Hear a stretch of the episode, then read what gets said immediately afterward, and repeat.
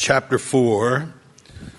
We have come as far as verse 26, where the woman at the well said to Jesus, I know that Messiah is coming, who is called the Christ, and when he comes, he's going to teach us all things.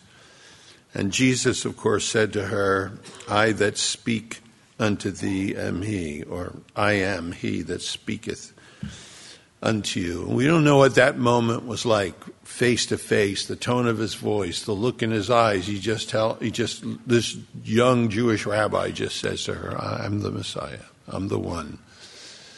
Which, of course, answers her question when uh, he asked her for a drink in the beginning. She said, How is it that you, being a Jew, ask of me, a woman and a Samaritan, for a drink of water? Now she knows. How is it?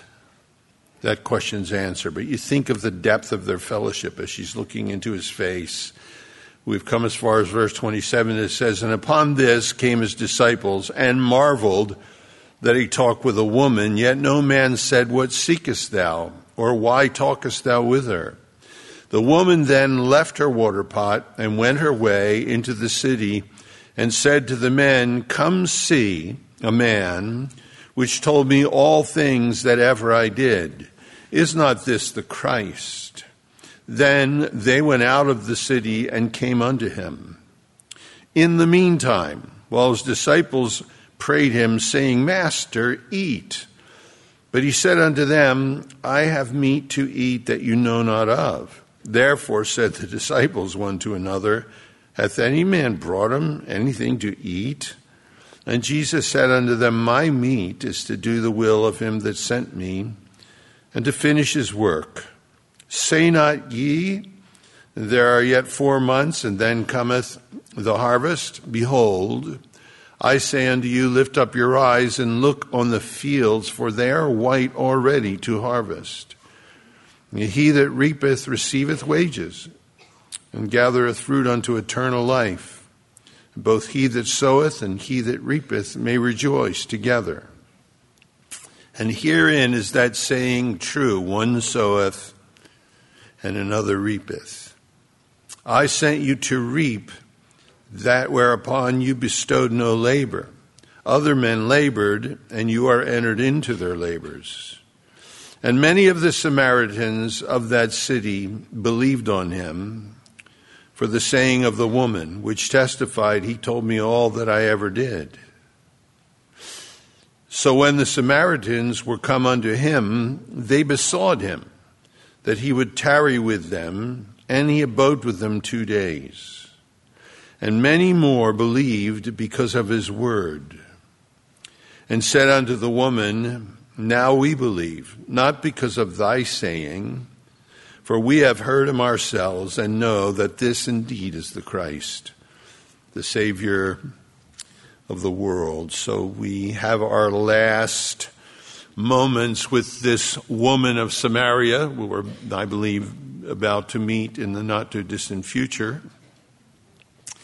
You see this situation where they're standing there face to face, and I can't imagine the depth of the communion that she's enjoying with him at that moment.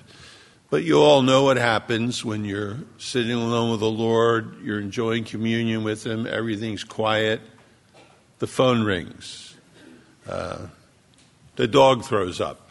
Uh, the sweepstakes people come to the door. Uh, you know, the fa- the kitchen smoking. I mean, the interruptions. We're so used to them. And it's no different here. She's with him face to face alone, and it says, and then the disciples came. This crew of these 12 guys come. We're going to see they haven't really got a handle on what's going on. And then she leaves. It says, when they come, it says, she said, I, he said, I did speak unto thee, and he, and upon this came the disciples, and they marveled that he talked with a woman, yet no man said, What seekest thou, or why talkest thou with her? And it's, it's interesting. It says they marveled, because understand, you and I, um, 2,000 years later, it's hard to appreciate, I think, the, the religious restraint that every Jewish man, let alone a rabbi, was under. The Mishnah, part of the Talmud, which was developing, said rabbis who talk too much to women bring evil upon themselves. They neglect the study of the law, and at the last, they inherit Gehenna. That's a little bit of legalism. No wonder they marveled. The idea is they were astonished. They come, they call him rabbi teacher, and here he is alone with this Samaritan woman to top it all, and he's there dialoguing. We don't know if she's sitting on the well next to him at this point in time. Has he stood up, and are they face to face? Uh, as they were coming, did he see him? Did they see him grab her face and say, I that speak to thee am he? You know, we don't know, but the, the guys come and they marvel, and it says, But nobody dared ask him, What are you seeking? Why are you talking to her? John, writing as a 90 year old man, it's interesting, these things are kind of really etched in his memory. In chapter 21, after the resurrection, when Jesus comes to them, they're fishing in the Sea of Galilee, and he stands on the shore. He says, Throw the net on the other side. and as they do that, the net fills with fish, and John says to Peter, It's him. He dives in the water, swims ashore. The rest get there, dragging in the fish. Jesus has already got a fire going, fish grilling, bread there, and it says they sat down with him. John says, But no man dared ask him whether he was Jesus or not. He remembers all these years later these incidents where it was just so obvious, but they restrained themselves. They don't know what to do. Didn't know what to ask. So they don't know what to say to him about this woman, right? You know, I, we can't believe he's breaking these barriers that none of these Jewish men are used to. And it says in verse 28, and the woman left as the guy showed up. She left, it says, her water pot, water pot she took her fountain with her, but she left her water pot. And she went her way. Interesting. Her way was different going home than it was when she left. She was way different going back than she was when she came.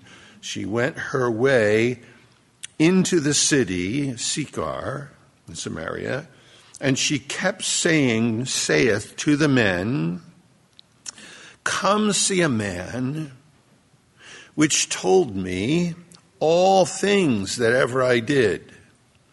Is not this the Christ?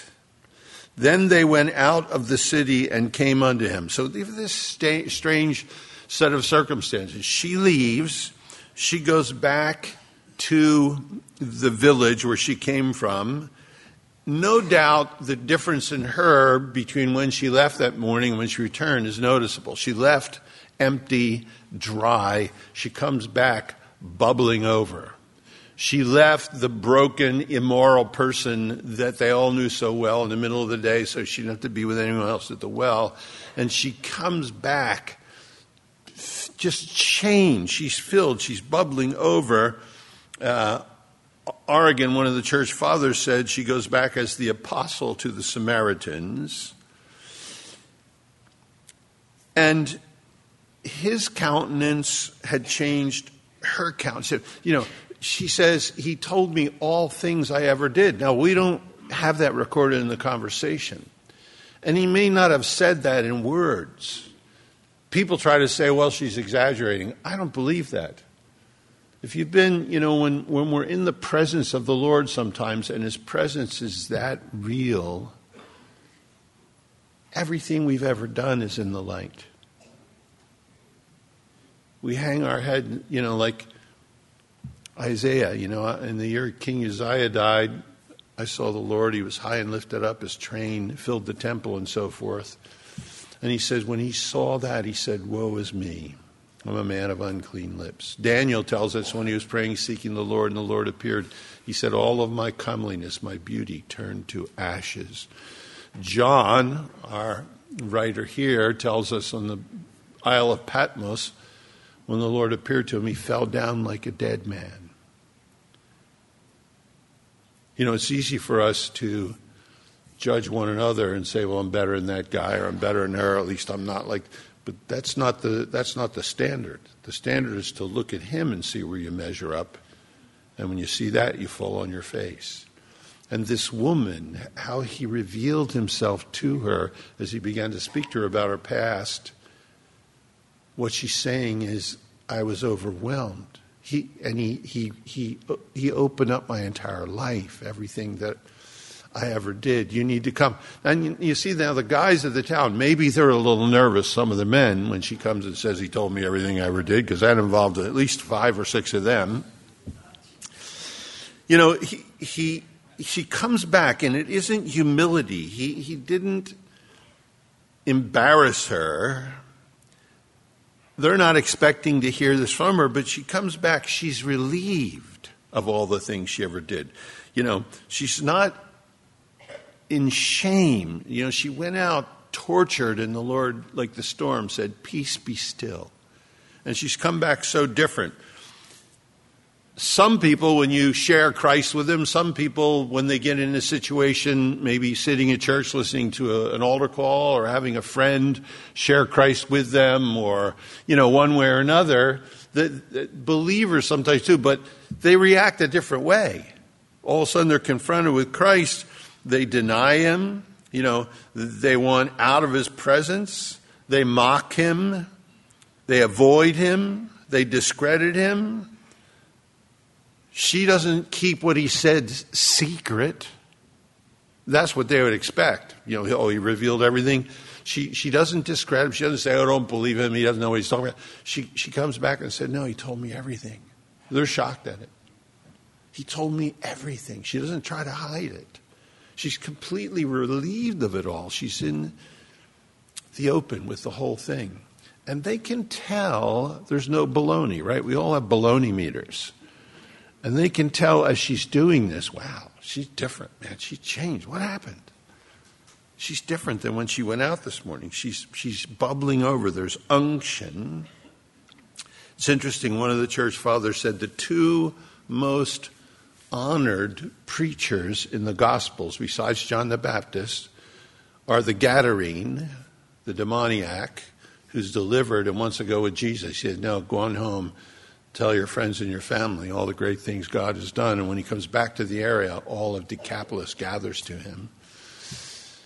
And the other great preacher of the New Testament is this woman who comes back to him with all the men of the town, back out to the well the apostle to the Samaritans. What interesting, because she encountered, look, she encountered the one that she had been longing to. The man that she was looking for is the one that she finally comes in contact with.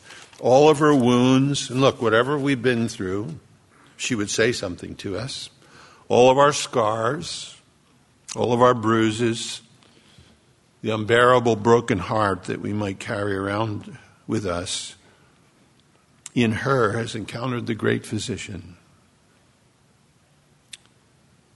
The only remedy for all of that brokenness. And it's the same today. He's the only one. Not church, not Calvary Chapel, not a ministry, not an environment, a person. Where we get so close that everything we'd ever done is in the light.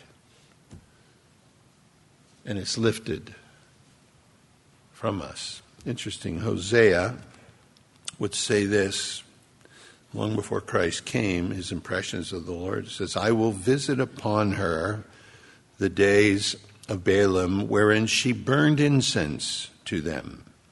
She decked herself with her earrings and her jewels, and she went after her lovers, and she forgot me, saith the Lord. Therefore, behold, I will allure her I will bring her into the wilderness and speak comfortably to her. He never changes. He's the same yesterday, today, and forever. And he got her alone and spoke comfortably to her. You know, one of the Puritans said she returns to Samaria like a dove with an olive branch in her mouth for the Samaritans from this Jewish rabbi. You know, how shocked they are when she comes, and it says, then they go back with her to encounter him. They go back to meet him. It says, the men then of the city, they came.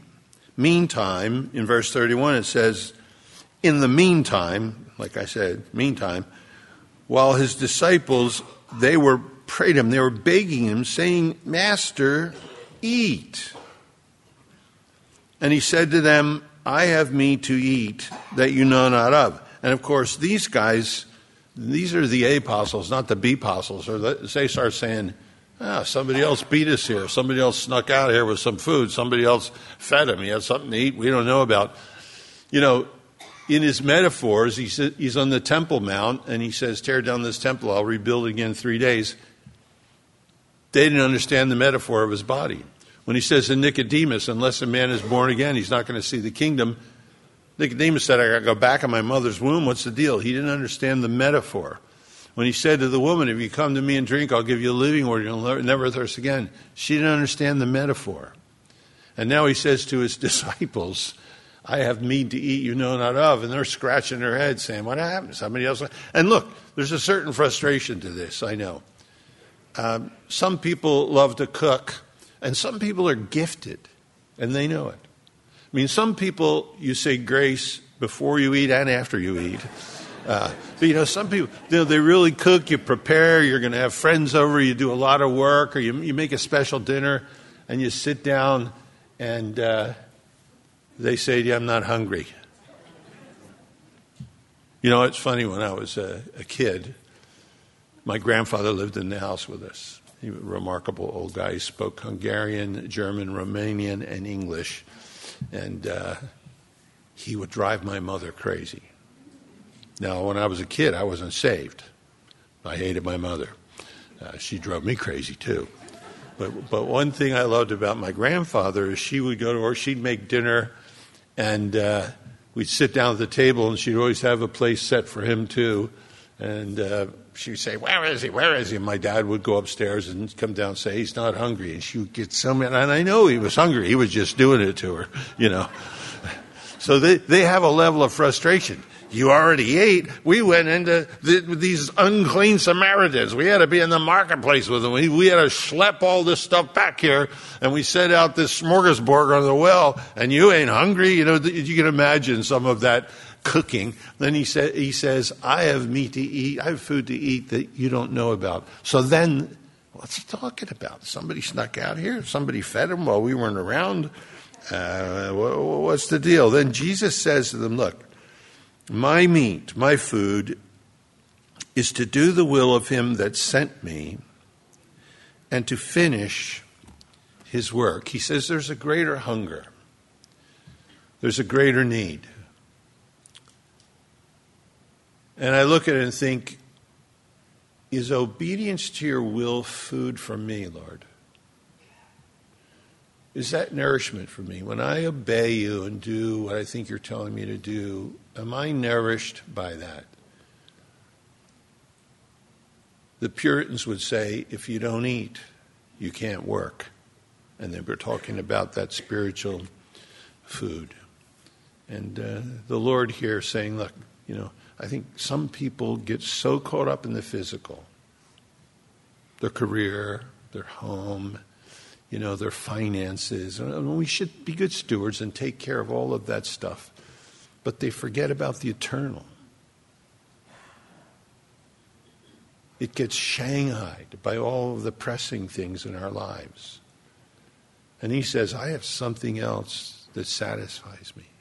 It's deeper and that's to do the will of the one who sent me. Not my will, but thine be done. To do the will of the one that sent me, and he says, and to finish his work. He'll mention that several times through John's gospel. But most notably, John says on the cross that he cried out, It is finished. He finally finished the work that he had come to do. And no doubt, as he's looking, thinking about the Samaritan woman, he knows what's going on back in Samaria. At this point, is he even seeing the woman with all of the men, all of the people of, of Sychar, the village, coming back in his direction? And he's looking at them, and, and I believe past them. to our sanctuary this morning, to our city, to our lives, and says, What nourishes me is to do the will of the one that sent me and to finish that work, to die on the cross for their behalf, to pay the price they could never pray, to make the, the pay, to make the eternal available to them that they could never attain to on their own. I have something to eat that you don't know about. He had said, Man doesn't live by bread alone, but by every word that proceeds from the mouth of God. And he says this to them. He says, Say not ye, there are yet four months, and then cometh the harvest. Behold, I say unto you, lift up your eyes and look on the fields, for they are white already to harvest. Uh, interesting, say not ye. Some see that as he's telling them, don't say this, that the harvest ain't coming for four months, and procrastinate. Um, some of the more critical Greek scholars said that he, his say not ye is don't you guys say this? In other words, it's a proverbial saying. They would say in Matthew chapter 16, verses 2 and 3, you know, red sky morning, sailor take warning, red, scare, red sky at night, sailors delight. You know, Jesus said you can discern the, the, the signs of the sky, but, but you can't the, discern the signs of the times. That was evidently a saying they had. And evidently, this is one of them. He said, Don't say not, isn't this what you guys say? There's four months and then the harvest. You kind of see it at a distance, you put it off. He says, But I say to you, the contrast, lift up your eyes and look on the fields, for they are white already to harvest. It wouldn't have been in the natural by the timing of all this. The harvest would not be ripe to be harvested. But no doubt he's looking at the Samaritans coming. Lift up your eyes. Look. The fields are already white to harvest.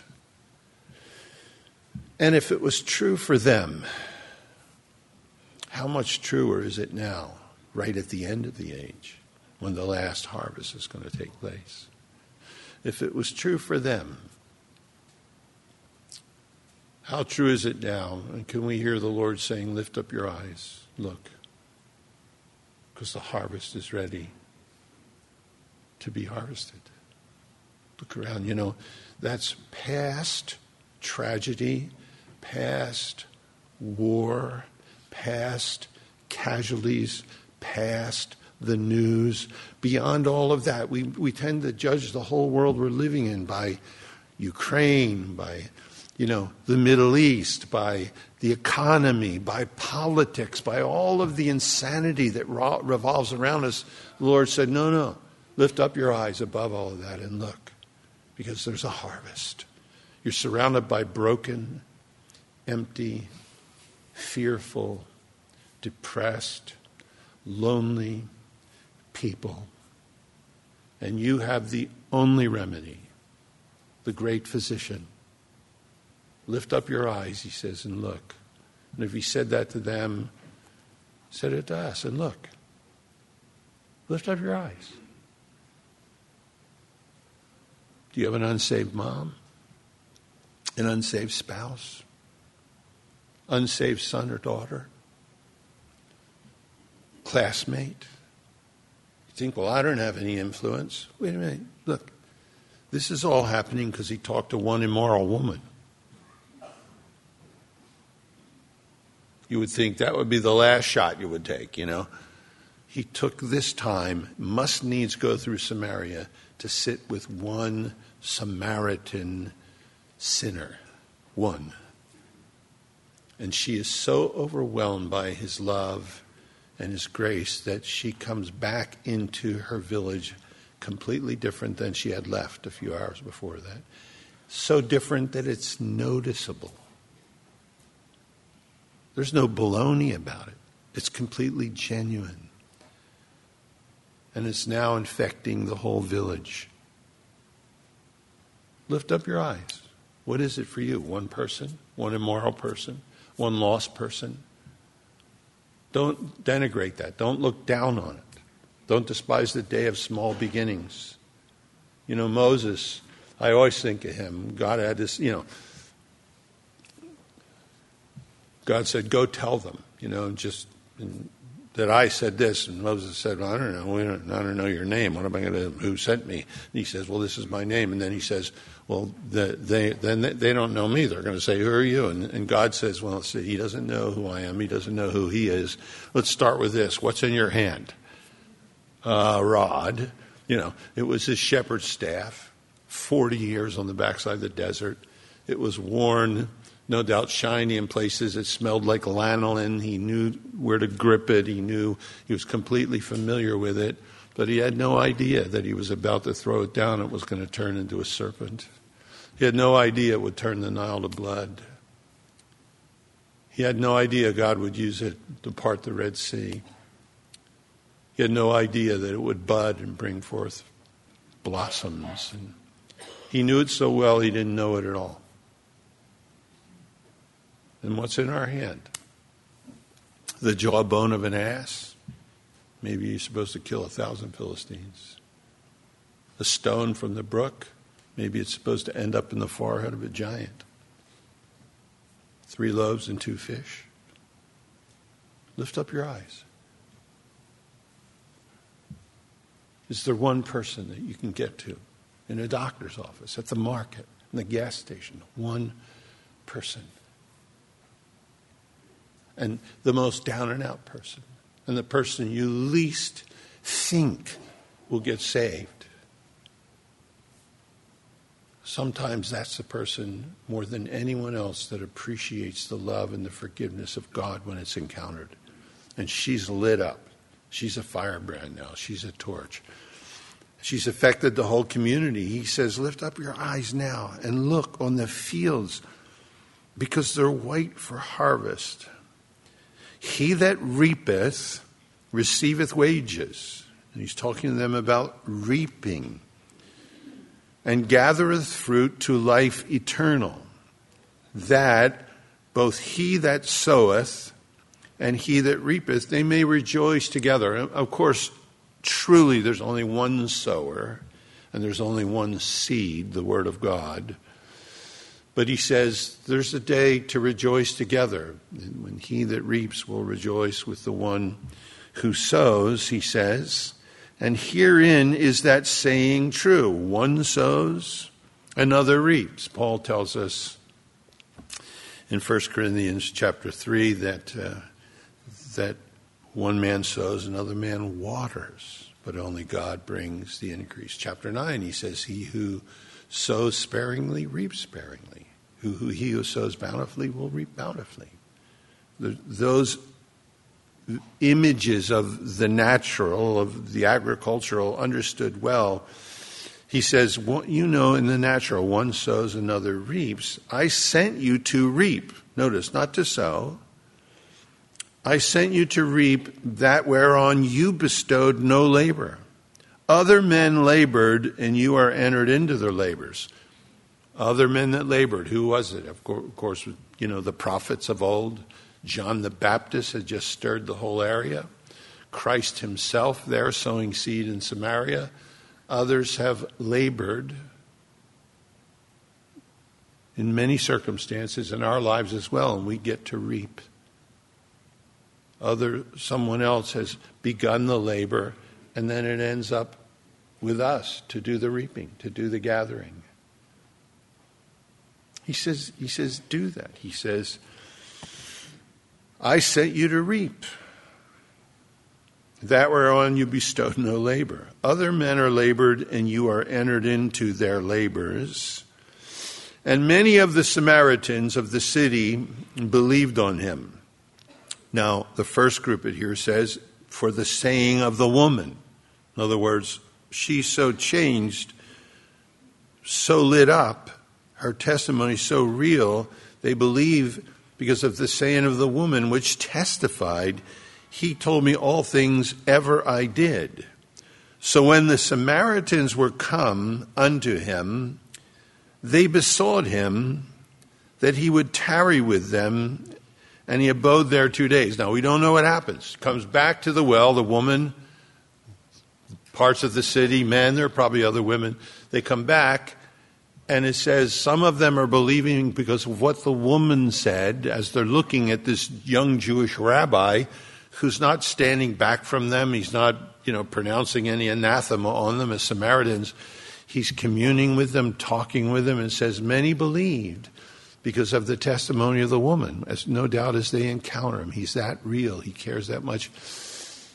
And it says, and they begin, they besought him that he would come back and abide with them.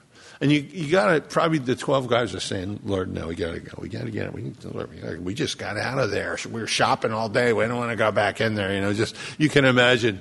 And it, but it says he went in and he stayed with them for 48 hours, for two days. Imagine the prejudice that's being set aside. If you're being conformed into the image and likeness of Christ, please take note of his behavior. He's crossing boundaries of race, indigenous people groups. He's stepping into something that his own despised for two days. That many went into the town. He entered somebody's house. He ate with them.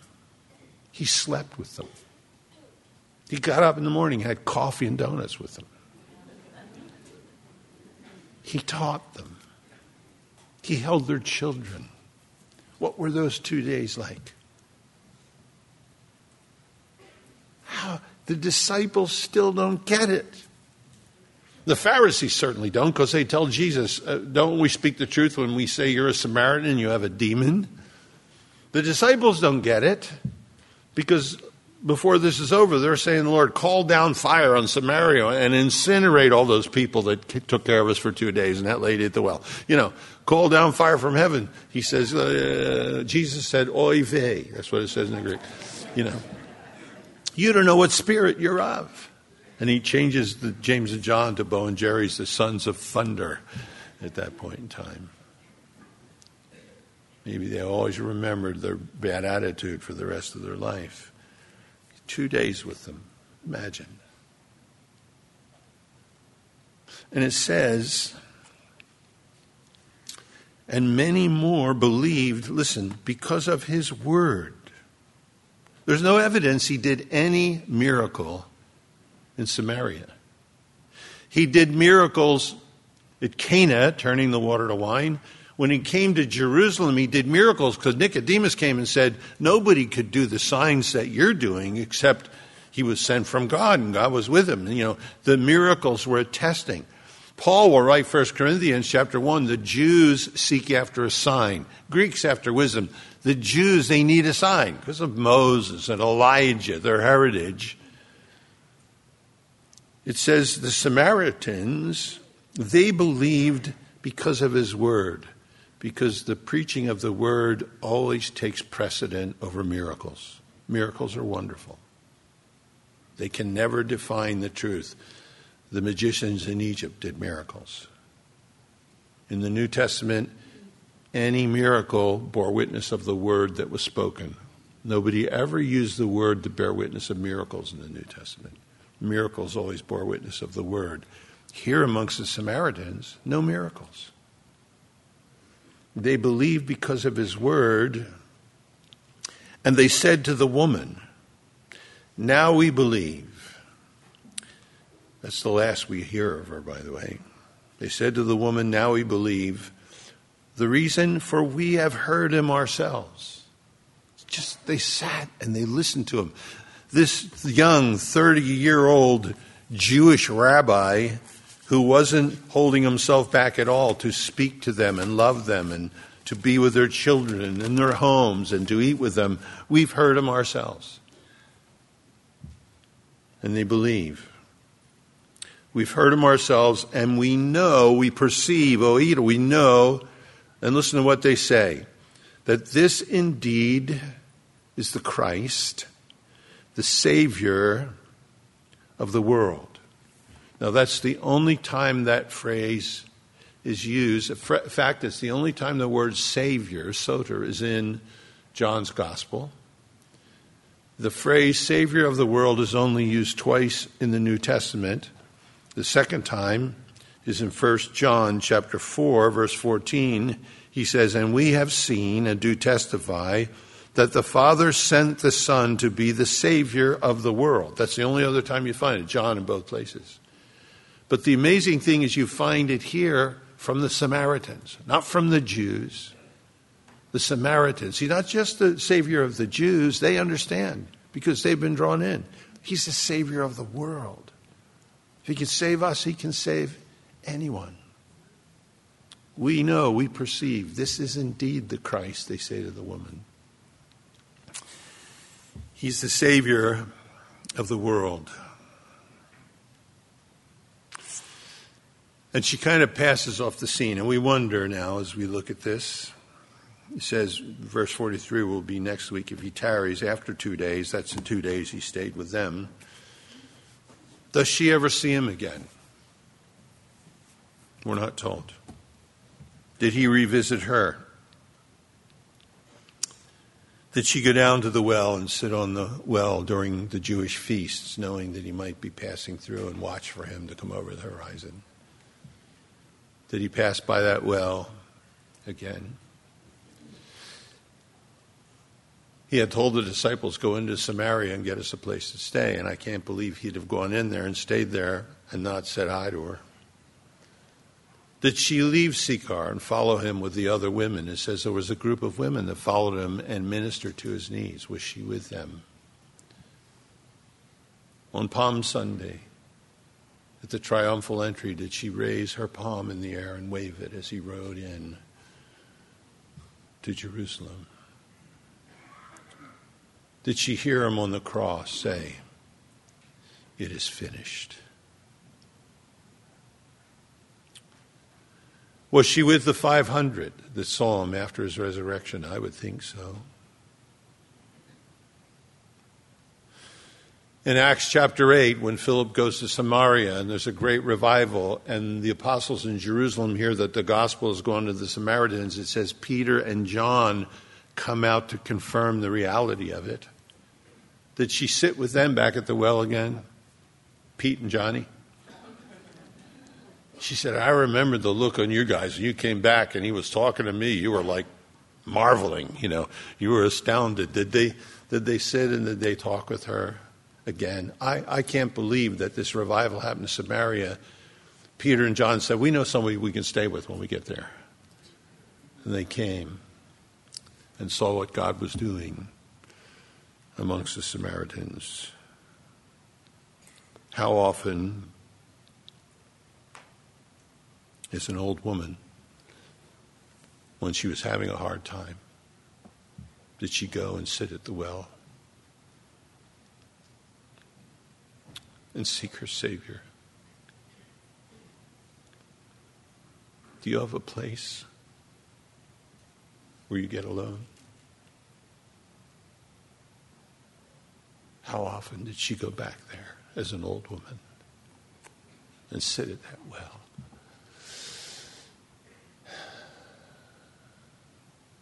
There are things for us here. Know that you're going to be interrupted when you're trying to spend time with Jesus and don't yell at anybody, just roll with the punches. Understand that there are things that are much higher than the appetites of this world. And if you only fulfill the appetites of this world, there are things you'll never realize and never step into. Understand that of any generation of the church that's ever lived, it's more incum- incumbent upon us to lift up our eyes and see the harvest in this broken, lonely, dark world. There is an eternal destiny for so many that are in the middle of this and understand what this woman would have to say to us. You know, the Lord took the time, said it must needs go through Samaria. And he put these things to the page and knew we would be sitting here 2,000 years later. No doubt as he looked at the Samaritans come and he saw them. No doubt he saw Acts chapter 8. He saw a church beginning. No doubt he looked through to the the gospel spreading in the book of Acts to Europe and then to America, no doubt he saw us sitting here this morning.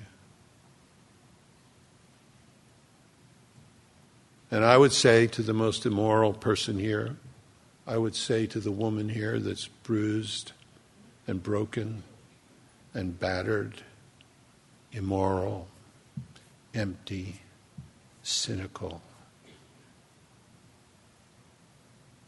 Jesus said, I'm the same yesterday, today, and forever. This is recorded because he would come and sit at the well with you. She went out in the middle of the day when other women, where do you go to get away from everybody when you're really broken and you're really empty? He'll be there. He put this to the page. Because if he didn't, we never think, oh man, he, he never wanted anything to do with me. I'm so messed up. I got so many things going on in my life that are wrong he puts this whole thing, this portrait, this caricature of this woman, he puts this image. He, he, he turns our ears into eyes with this passage and says, This is who I am. This is how I love. This is how I forgive. This is how I heal. This is how I renew. This is how I strengthen. You're going to see her soon.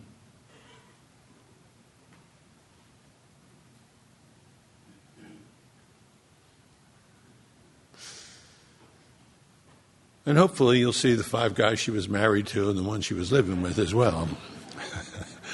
Because she's become an evangelist this day. So, uh, you know, there, there are things here for each of us. And, and the Lord wanted this to come to us, this record of this woman, this one, one woman that has changed the world in so many ways and the church for 2,000 years. Let's stand, let's pray.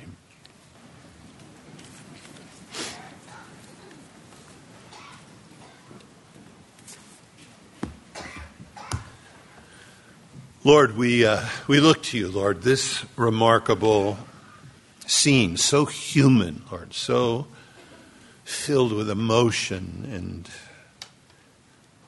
human perception and the, the lack of human perception, and but so filled with you, Lord, so filled with your love and your care, your grace the things, Lord, sometimes we're even afraid to, to trust. Things about you, Lord, that sometimes we're afraid. We're just afraid to step out of the boat onto the water, Lord. Sometimes we're afraid, Lord, that you're not going to hold us up, Lord. Sometimes we're afraid, Lord, when everything we've ever done comes into the light that you'll walk away from us instead of embracing us and healing us and renewing us. Lord, give each of us our portion from this passage. You know us all individually as you knew her individually. And Lord, you went out of your way to get to this well for one person. And you're the same today. And here we are, Lord, each of us, individuals, longing for you for different reasons, thirsting for you, Lord. Lord, we just commit our next meeting with you to you right now. The next season of communion that we enjoy, whether it's this afternoon or this evening, Lord. And let there be a greater depth of familiarity because of your word. And we believe we're praying according to your will, Lord Jesus. And we pray in your name. Amen.